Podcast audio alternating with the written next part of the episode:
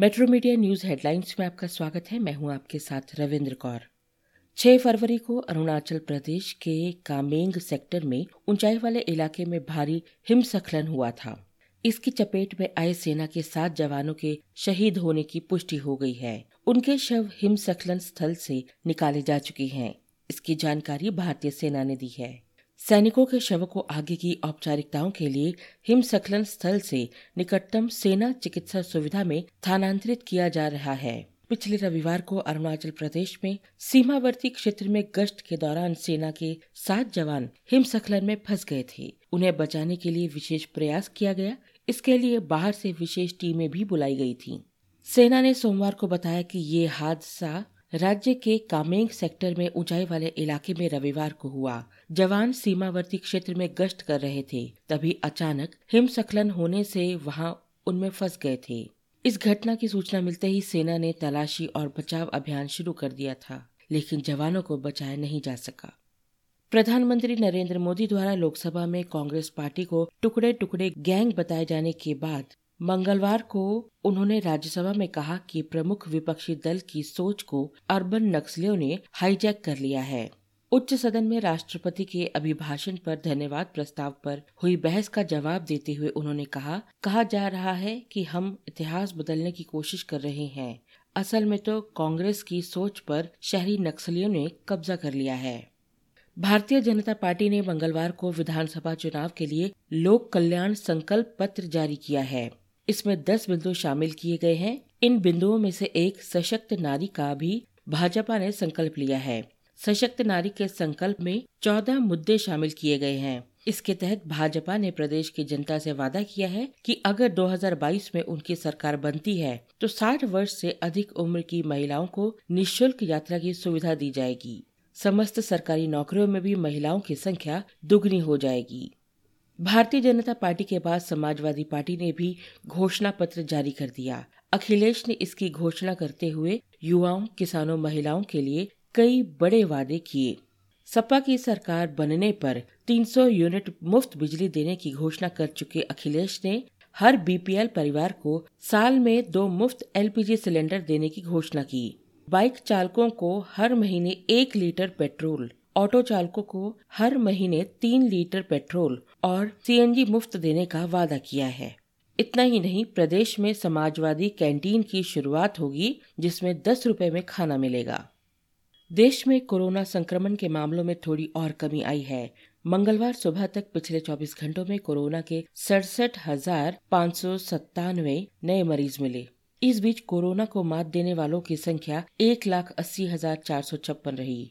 हालाँकि इस अवधि में ग्यारह संक्रमितों की मृत्यु भी हो गई। दिल्ली में भी कोरोना संक्रमण के मामलों में लगातार कमी नज़र आ रही है मंगलवार को जारी रिपोर्ट के अनुसार, राजधानी में लगातार दूसरे दिन करीबन 1100 मामले सामने आए, वहीं 12 मरीजों की मृत्यु हो गई। स्वास्थ्य बुलेटिन के अनुसार राज्य में अब संक्रमण दर दो दशमलव दो आठ फ़ीसद है अनुभवी टेस्ट क्रिकेटर चेतेश्वर पुजारा को गुरुवार से शुरू हो रहे रणजी ट्रॉफी क्रिकेट टूर्नामेंट के लिए सौराष्ट्र टीम में शामिल किया गया है। सौराष्ट्र क्रिकेट संघ ने इस टूर्नामेंट के लिए अपनी 21 सदस्यीय टीम घोषित कर दी है। सौराष्ट्र को इस टूर्नामेंट के एलीट ग्रुप डी में रखा गया है। टीम अपने लीग मुकाबले अहमदाबाद में खेलेगी। पहला वनडे जीतने के बाद रोहित शर्मा की अगुवाई वाली भारतीय टीम आज यहाँ नरेंद्र मोदी स्टेडियम में अपना दबदबा कायम रखते हुए दूसरा वनडे जीतकर तीनों मैचों की सीरीज़ पर कब्जा करने की कोशिश करेगी। चूँकि भारत को पहले मैच में वेस्टइंडीज को हराने में ज़्यादा परेशानी नहीं हुई, इसलिए मेजबान टीम के अपने प्लेइंग इलेवन में कोई बदलाव करने की संभावना नहीं है। सोमवार की जोरदार गिरावट के बाद भारतीय शेयर बाज़ार में कल भी गिरावट जारी रही। शेयर बाज़ार ने कारोबार की शुरुआत मजबूती के साथ की, लेकिन कुछ ही देर के कारोबार में बाज़ार में चौतरफा बिकवाली के कारण तेज गिरावट भी दर्ज की गई। शुरुआती कारोबार में एनर्जी सेक्टर, सरकारी बैंक और आईटी सेक्टर पर लगातार बिकवाली का दबाव बना हुआ नज़र आ रहा था। बॉम्बे स्टॉक एक्सचेंज का सेंसेक्स आज एक आठ अंकों की मजबूती के साथ सत्तावन हज़ार सात सौ निन्यानवे दशमलव छह सात अंक के स्तर पर खुला। शुरुआती 10 मिनट के कारोबार में ही बाज़ार में हुई जोरदार बिकवाली के कारण सेंसेक्स ओपनिंग लेवल से 331.37 अंक का गोता लगाकर सत्तावन हज़ार चार सौ सड़सठ दशमलव तीन शून्य अंक के स्तर पर पहुँच गया।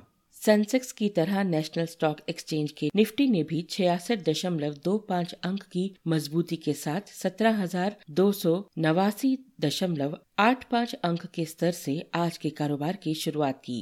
जोरदार बिकवाली के कारण निफ्टी ने भी शुरुआती कारोबार में ही गोता लगाया और गिरकर सत्रह हज़ार एक सौ सत्तावन दशमलव दो शून्य अंक के स्तर पर पहुँच गया।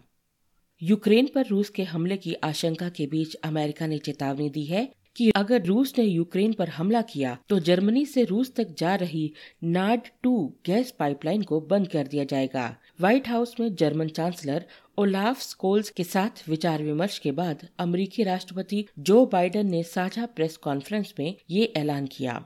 रूस और यूक्रेन के बीच युद्ध टालने के लिए पश्चिमी देश लगातार प्रयास कर रहे हैं। उधर रूस यूक्रेन सीमा पर अपने सैन्य संसाधनों में लगातार वृद्धि कर रहा है। इसी मसले पर अमेरिकी राष्ट्रपति से विचार विमर्श के लिए जर्मनी के चांसलर ओलाफ स्कोल्स अमेरिका के दौरे पर पहुँचे थे। इस दौरान रूस पर दबाव बनाने के लिए जर्मनी से रूस के बीच की नार्ड टू गैस पाइपलाइन बंद करने पर भी विचार हुआ। इन खबरों को विस्तार से पढ़ने के लिए आप लॉगिन कर सकते हैं www.metromedia.live.com पर। धन्यवाद।